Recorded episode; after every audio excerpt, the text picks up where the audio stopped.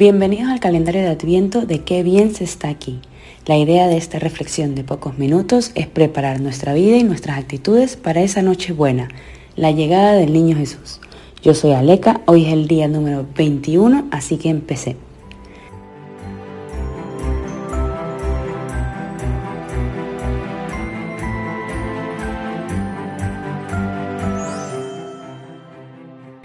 Ya estamos muy cerca de ese día tan esperado, el nacimiento de nuestro niño Jesús. Y hemos podido reflexionar y preparar nuestro corazón en este camino de espera. Sin embargo, ya estamos tan cerca también de esa fecha de entrega, de esos regalitos que hemos preparado y en estos últimos días nos ponemos a correr mucho más porque todavía nos falta los regalitos de menganito, fulanito, sutanito. Y está bien, a veces lo que más queremos es demostrar ese agradecimiento a través de los regalos, como lo hemos estado hablando en otras reflexiones. Pero yo les propongo, en estos últimos días, parar un momentito y ponernos a pensar qué vamos a hacer el 24 en la noche o el 25, dependiendo de cómo lo celebra cada familia. ¿Qué vamos a hacer para realmente celebrar la llegada de nuestro niño Jesús?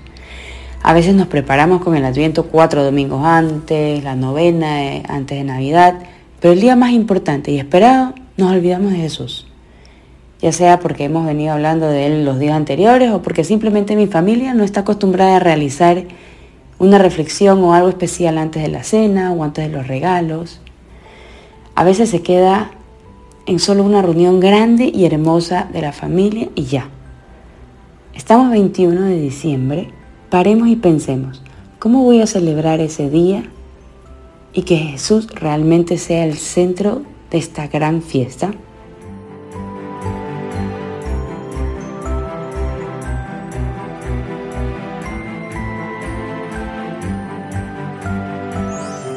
Quiero compartir con ustedes los cuatro tips para no olvidarnos el real motivo de nuestra celebración, Jesús. Primero, hablemos de Jesús lo que más podamos. Muchas veces la referencia a Él es casi nula en la gran mayoría de los mensajes navideños que escuchamos o vemos diariamente. Capaz podemos cambiar nuestro lenguaje y quizás este, en vez de decir ya mismo viene Navidad, ya mismo es Navidad, podemos decir ya mismo nace Jesús.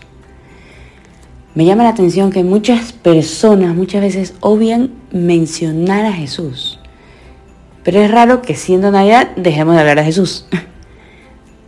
Bueno, segundo, esforcémonos a para tener a Jesús como prioridad. Nos centramos en las reuniones, en los regalos, en las fiestas, que está bien. El problema es cuando estas cosas reemplazan a Jesús y no lo mencionamos. Es como que si celebráramos el 9 de octubre la independencia de Guayaquil, pero no podríamos mencionar a Guayaquil. Tercero, contemplemos el pesebre, veamos ese lugar donde Jesús va a nacer, tengamos ese espacio especial en nuestra casa u oficina y los días que nos quedan para esa llegada, contemplémoslo. Imaginemos la alegría, esperanza y paz de cada uno de sus personajes. Así como cuando un bebé va a llegar a la familia y contemplamos su ropita, su cuna, cuánto amor hemos puesto en esa preparación de ese lugar especial para este bebé. Cuarto, pensemos en, en qué le vamos a ofrecer esta Navidad a Jesús. Quizás le puedo dar un corazón más sincero, menos rencoroso, un corazón menos perezoso o más puro algo que pueden hacer esa noche del 24, 24 es que todos los miembros de la familia escriban en un papelito su nombre y qué le quieren ofrecer para el siguiente año al niño Jesús. Escojan una persona que guarde todos estos ofrecimientos en una cajita y lo puedan el siguiente año, antes de empezar Adviento, lo puedan leer nuevamente. Créanmelo, vale la pena ver esto. Bueno, espero les ayude estos tips Recuerden no perder de vista que Navidad es Jesús. Eso es todo por hoy. Te espero mañana. Qué bien se siente tenerte aquí. Chao.